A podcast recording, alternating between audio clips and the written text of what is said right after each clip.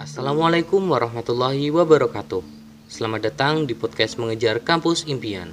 Podcast yang akan membawa kamu melihat lebih dalam perjuangan masuk kampus impian dan bagaimana cara bertahan di dalamnya.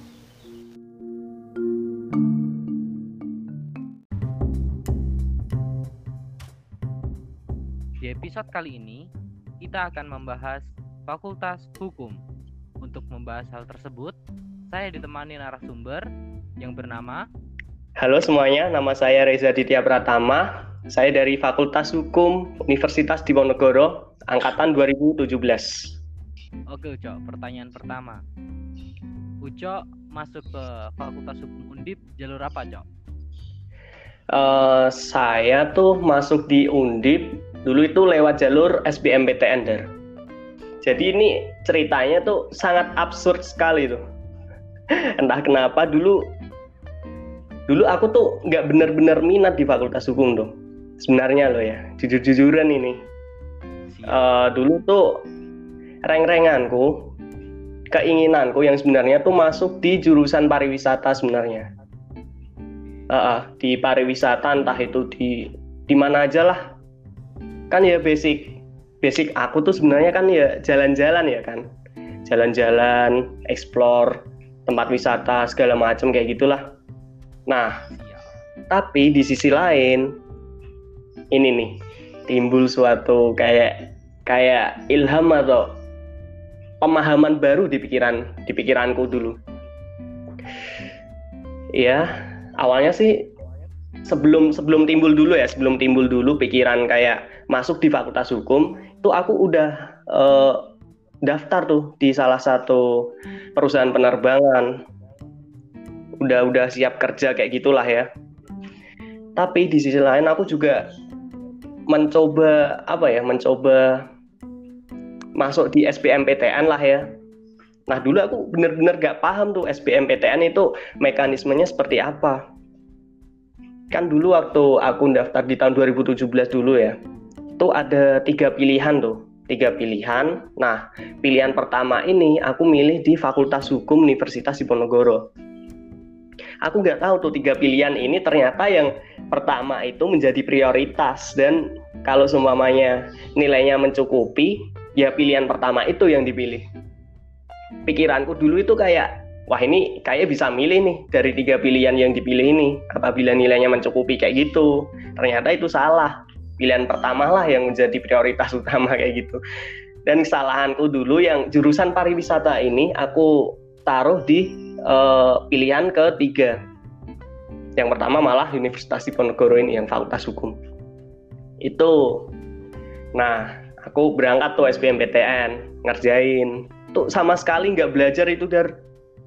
Sama sekali nggak belajar dar. Nggak belajar aja dapat FH Undip. Apalagi nah, belajar. Nah itu dia. Apalagi kalau belajar. Paling milihnya ya nggak di FH Undip. Ah, aduh. Di FH Harvard. Intermezzo lah ya. Lupakan lupakan terus ya daftar berangkat SBMPTN ngerjain soal seperti biasa. Itu bener-bener aku nggak ngarapin ini nggak ngarepin keterima segala macam kayak gitu dar. Bener-bener nyoba seperti apa sih soal SBMPTN itu dan ya Tuhan berkata lain alhamdulillah kok saya keterima di SBMPTN itu. Dan akhirnya saya kecebur di Fakultas Hukum hingga sekarang sudah hampir menginjak di semester 7. Udah terlalu dalam anjir. Oh iya, Cok. Kemarin kan mm -hmm. aku sempat ngobrol sama ibumu, Cok. Iya, iya. Kamu itu pas diterima di FH, pengumuman uh -huh. keluar nih kamu diterima. Tapi katanya itu kamu nggak mau ambil nggak mau ambil FH Undip gitu. Itu gimana? Nah ini nih ini sebenarnya absurd banget ini dar. Tapi ya ya udahlah aku ceritain aja lah. Jadi gini ceritanya. Ya pas waktu pengumuman SBMPTN itu kan aku udah ikut pelatihan kan yang ini kerja di bandara yang aku ceritain tadi udah udah ikut pelatihan selama dua minggu di sana. Dan itu sebenarnya itu udah dijanjiin ini uh, udah pasti kerja lah istilahnya kayak gitu kerja di bandara. Dan kerjanya itu sistem kontrak. Siapa sih yang nggak pengen langsung kerja di anak usia lulus SMA siapa sih yang wah aku pengen langsung kerja. Siapa sih yang nggak punya pikiran kayak gitu? Nah pikiranku dulu kayak gitu dar. Kayak wah langsung kerja nih udah langsung dapat penghasilan gaji segala macem nggak usah kuliah segala macem. Aku pikiran kayak gitu. Dan pas tahu SBMPTN uh, saya diterima kayak gitu ya pikiranku ya ngapain sih kuliah? Kan udah kerja kayak gitu kan. Tuh pikiran pendek ke waktu dulu kayak gitu. Terus lanjut lagi uh, lanjut lagi dar. Waktu setelah ini aku ketemu sama salah satu anak saudaraku, dia juga lulusan Fakultas Hukum. Nah, itu dikasih wejangan-wejangan di Fakultas Hukum itu tuh kayak gini. Di Fakultas Hukum itu peluang kerjanya itu sangat besar sekali. Semua, hampir semua lapangan kerja di Indonesia itu butuh fakultas, butuh sarjana hukum kayak gitu, Dar. Jadi ya kebuka lah pikiranku. Oh ternyata fakultas hukum itu uh, menjanjikan juga ya. Nah dari uh, wejangan-wejangan yang dari sanak saudara sanak saudaraku itulah aku mulai berubah pikiran mengubah mindset di pikiranku. Wah mending kuliah dulu. Ibarat kata sebuah katapil der tahu kan katapil siap siap. Nah kayak gitu.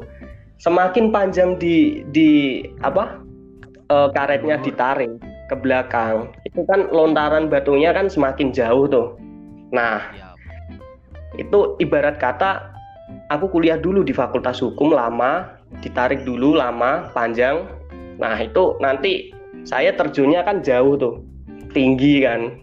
Batunya kan tinggi, jauh. Beda kalau saya udah kerja di uh, perusahaan penerbangan itu, tuh ibarat kata itu karetnya itu cuma aku tarik sedikit lah ya. Ntar jatuhnya kan di sana-sana aja di deket-deket aja kan. Beda sama yang ditarik yang jauh itu. Kayak gitu analoginya. Oke jadi sebenarnya itu sejak SMA itu kamu pernah punya pandangan nggak? Aku pengen masuk hukum gitu. Pernah pernah kepikiran nggak? Apa emang sama sekali nggak kepikiran gitu? Sama sekali der sama sekali nggak ada pikiran aku bakal masuk fakultas hukum. Jurusan hukum sama sekali. Toh juga aku anaknya di SMA kan ya nggak apa ya nggak pinter-pinter amat lah ya. Ranking tiga der. Siap.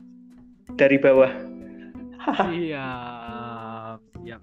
Itu latar belakangku di SMA kayak gitu. Tuh uh, oke. okay kan ini ceritamu tadi kamu itu nggak mau ambil hukum itu mm -mm. terus ketika saudaramu datang terus kamu dikasih motivasi lah katakanlah akhirnya mm -mm. kamu kamu mau ambil hukum nah apa yang diberikan dia ke kamu sehingga ibaratnya kenapa sih harus FH gitu FH Undip sendiri itu dia itu memiliki suatu kelebihan tersendiri daripada fakultas hukum di universitas-universitas lain dan saudaraku itu udah tahu wah FH Undip. Ya ini memiliki jiwanya sendiri gitu loh Dar. Paham kan? Kayak memiliki apa ya sesuatu yang membedakan dengan FH FH di universitas lain kayak gitu. Bisa disebut di FH Undip itu mempelajari lebih dalam hukum progresif. Jadi hukum progresif itu apa? Hukum progresif itu sebenarnya itu hukum yang uh, sedikit menambahkan bumbu kasih sayang di dalamnya.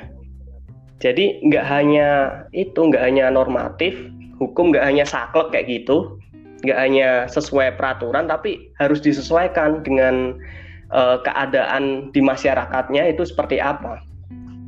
Uh, Gustav Ratsbruck Gustav Rasbrook itu uh, seorang filsafat, filsuf gitu yang mempelajari terkait hukum. Dia itu uh, me menyebutkan ada tiga nilai penting yang harus dimiliki oleh hukum. Yang pertama itu nilai keadilan, yang kedua itu nilai kemanfaatan, dan yang ketiga itu nilai kepastian hukum. Jadi hukum bisa disebut hukum itu berhasil apabila terdapat tiga nilai itu sendiri. Tapi di FH Undip ini uh, salah satu guru besarnya yang sekarang sudah gugur ya almarhum itu menambahkan satu nilai lagi, satu pilar lagi, yaitu pilar kasih sayang.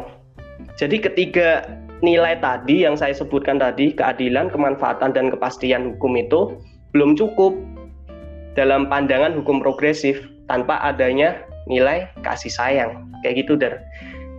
Kan sekarang sudah kuliah nih di fakultas. Uh, uh.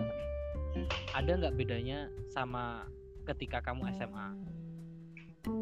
Hmm, bedanya pasti berbeda lah ya entah itu kondisi pertemanannya entah itu lingkungannya dan cara hidupnya itu pasti berbeda toh juga dari masa SMA ke kuliah itu kan juga orang-orang juga biasanya nyebutnya masa transisi kan ya. Kayak transisi dari siswa ke mahasiswa. Dan itu hmm. perbedaannya mencolok banget dar.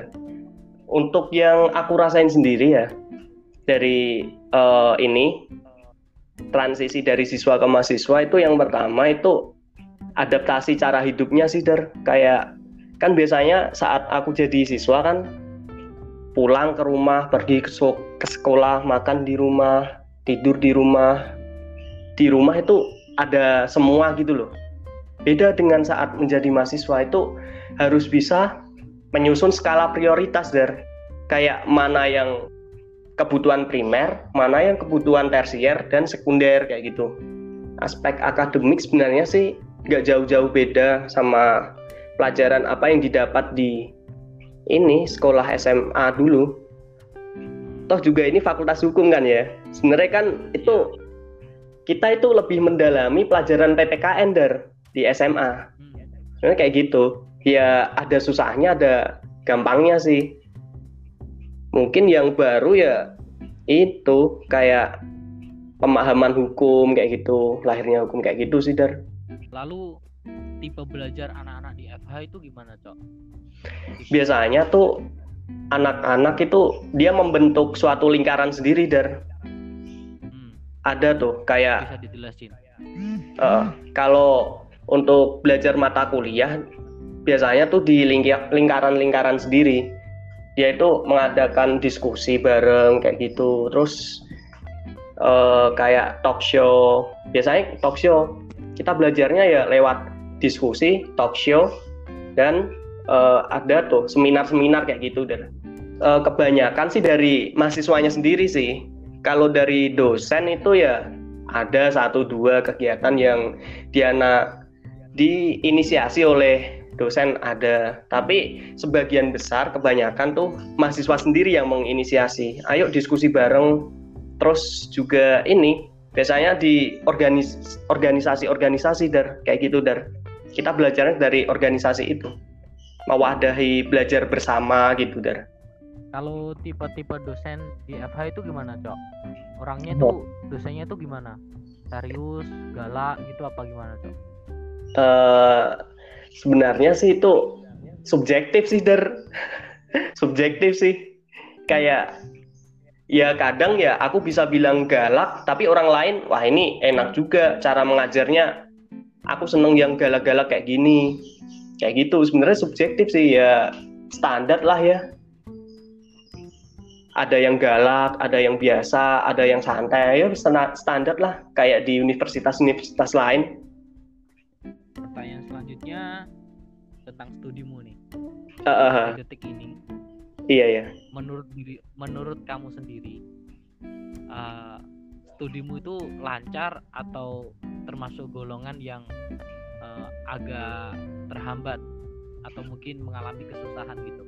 Hmm, di kalau dibilang lancar sih sebenarnya ya kayak tahu sendiri kan manusia. Manusia kan ya sifat dasarnya kan uh, dia pasti ada tuh rasa kurang puas tuh ada pasti kan. Kalau lancar sih ya alhamdulillah sih ya berjalan gitu. Terus kembali lagi tadi aku tuh masih merasa kurang puas gitu loh dengan apa yang aku dapat. Entah itu akademis entah itu non akademis di akademis sendiri ya adalah ya nilai-nilai yang cukupan kayak gitu. Pasti ada tuh. Dan itu ya ya gimana ya? Kadang aku merasa puas kadang di sisi lain aku merasa tidak puas kayak gitu. Dan paham gak sih ya pasti C adalah ya. Ya jujur-jujuran aku ada tuh nilai C. Nah di sisi lain aku tuh ini C perlu diperbaiki nggak sih gitu? Perlu diperbaiki nggak? Aku merasa kurang puas dengan nilai C ku ini tapi uh, terkadang aku juga merasa ah nggak usah lah nggak usah diperbaiki lah kayak nyusahin gitu. Toh juga IP ku juga aman sebenarnya. Tapi kan ya kurang puas aja dengan nilai C itu ya aman dan lancar. Kalau dibilang lancar tapi ya kurang puas.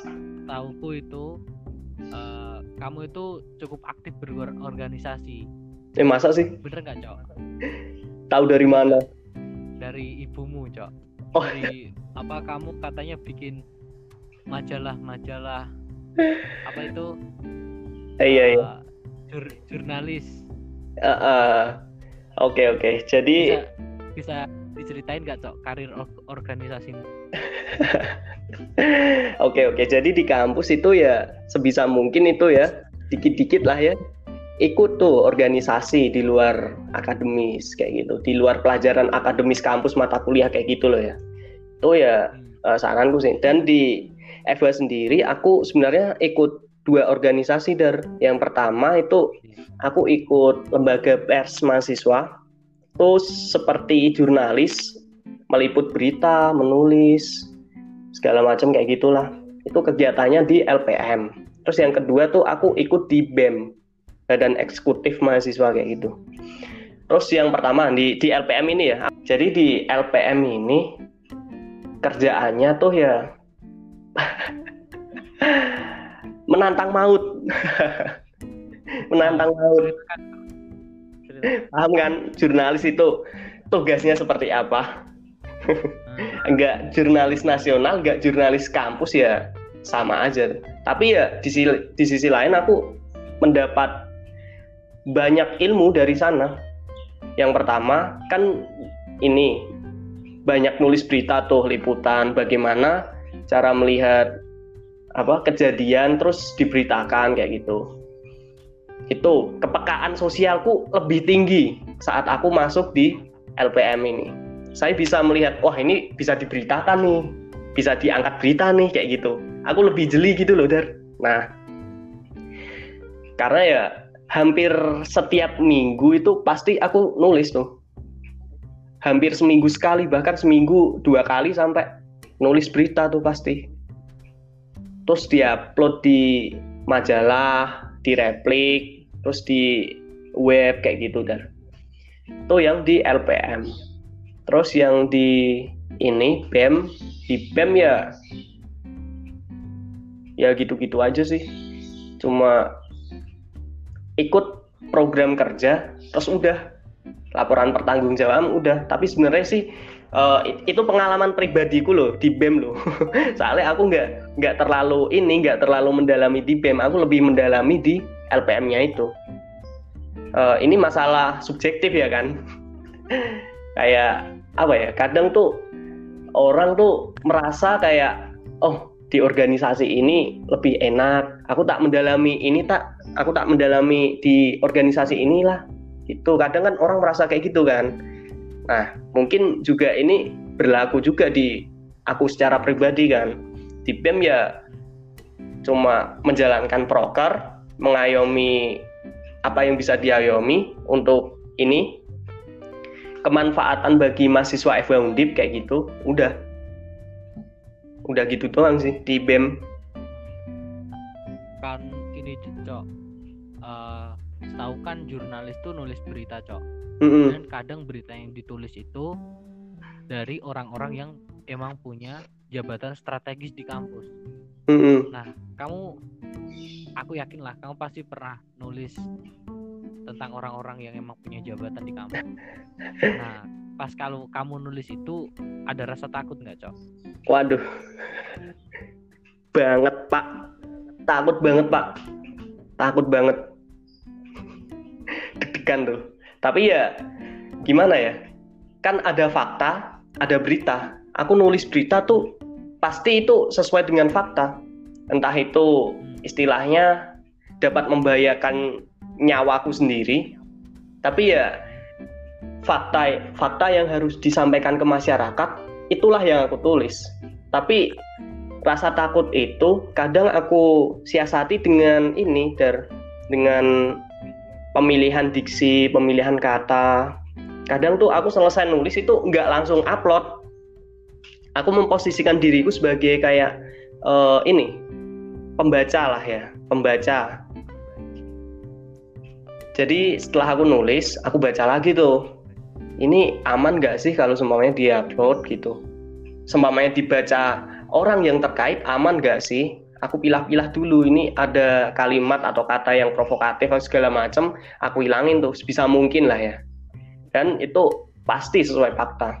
Aku nggak berani nulis di luar fakta bener-bener gak berani. Toh juga nggak ada yang membayar ya kan? Nggak dibayar juga kan jurnalis kampus. Aduh curhat malah. Sorry sorry. Ya udah aku bekerja sesuai apa kapasitasku kan ada fakta ditulis terbit kayak gitu sih kan banyak nih eh, isu-isu uh, kalau kita aktif organisasi atau aktif dalam kegiatan di luar kelas kadang akademik kita menurun itu menurutmu hmm. gimana cok?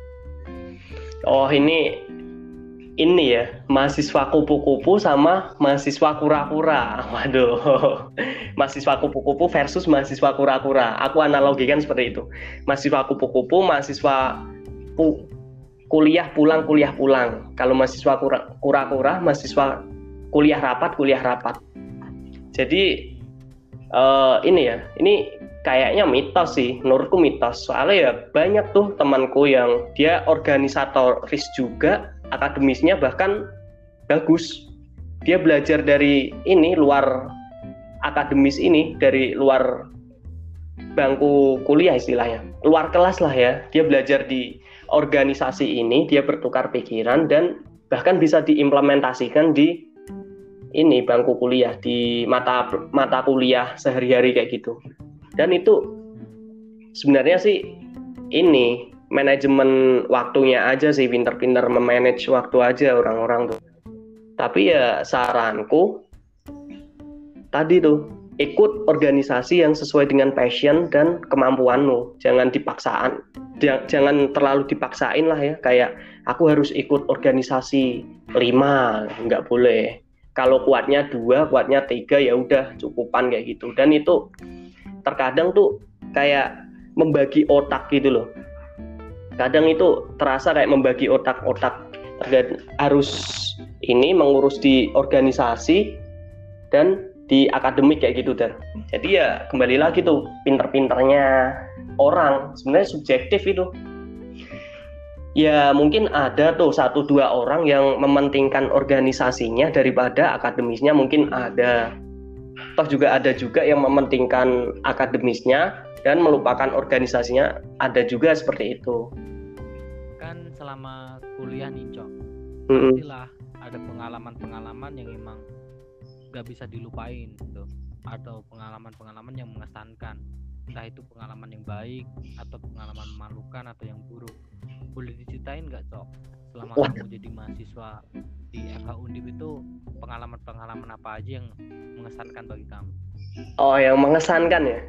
Jadi gini, waktu itu kan ya ini kebiasa kebiasaan buruk aku sih. Kalau masuk kuliah itu mepet-mepet waktu bahkan lebih dari waktu yang ditentukan dari katakanlah masuknya setengah sebelas. Aku baru masuk tuh jam setengah sebelas lebih 15 menit. Ini buat calon mahasiswa atau teman-teman lain jangan ditiru lah ya kayak gini. Nggak baik. Nah suatu ketika waktu aku di kelas salah satu kelas di jam setengah sebelas itu kan aku masuknya sampai di tangga itu jam sekitar jam 11 lebih 10 menit.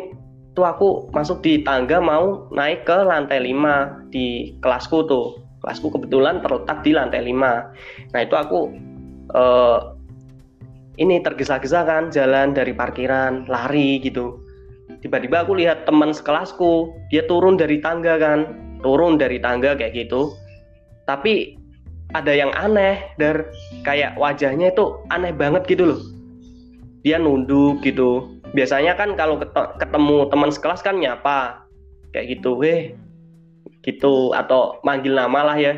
Ja gitu. Biasanya kayak gitu. Tapi ini kok nggak nyapa. Aku mau nyapa kok lihat wajahnya kayak aneh gitu loh. Rasanya nggak enak nyapa gitu dar terus ya udah bodo amat gitu. Terus aku ini positif thinking aja kayak mungkin barangnya ketinggalan di motor atau gimana kayak gitu. Dia turun lagi. Terus ya udah aku naik lari tuh ke lantai 5 terus waktu aku sampai di kelas di lantai 5 itu aku lihat temanku tadi yang ke bawah itu dia udah duduk di barisan depan dan dia udah duduk. Terus aku mikir nah tadi siapa yang di bawah itu yang jalan itu yang papasan tuh kayak gitu lanjut pertanyaan terakhir cok kan kita melakukan sesuatu karena ada yang ingin dicapai. Mm-hmm. Nah, dalam prosesnya kan pasti kita butuh rencana, mm. bisa mencapainya dengan sesuai dengan harapan gitu kan. Oke. Okay. Nah, rencanamu setelah lulus dari FH Undip ngapain cok? Jadi kan ini juga berkaitan juga di jurusan yang aku ambil kan maksudnya peminatan di dalam jurusan hukum yang aku ambil. Ini di sini kan uh, juga belajar terkait bagaimana membuat kebijakan publik untuk ke depannya yang aku rencanakan ya menjadi suatu pembuat kebijakan publik yang mengerti rakyat-rakyatnya. Ucok punya pesan-pesan buat calon-calon mahasiswa yang sedang bingung memilih jurusan? Hmm, pesan-pesan. Jadi teruntuk kawan-kawan ya yang sedang sibuk-sibuknya. Ini ini kan juga waktu-waktu SBM juga kan, kebetulan yang sibuk-sibuknya mengejar kampus impian. Ya, sesuaikanlah dengan passionmu masing-masing lah ya. Pilih jurusan yang kalian inginkan sesuai passion, sesuai dengan uh, apa yang Anda rencanakan ke depannya, pilih aja, berusahalah semaksimal mungkin, jangan lupa berdoa, dan yang terpenting tadi tuh, ridho orang tua. Oke, terima kasih kepada Uco yang sudah bersedia untuk menjadi narasumber di podcast Mengejar Kampus Impian. Cukup sekian episode kali ini. Semoga bermanfaat dan sampai jumpa di episode selanjutnya. Wassalamualaikum warahmatullahi wabarakatuh.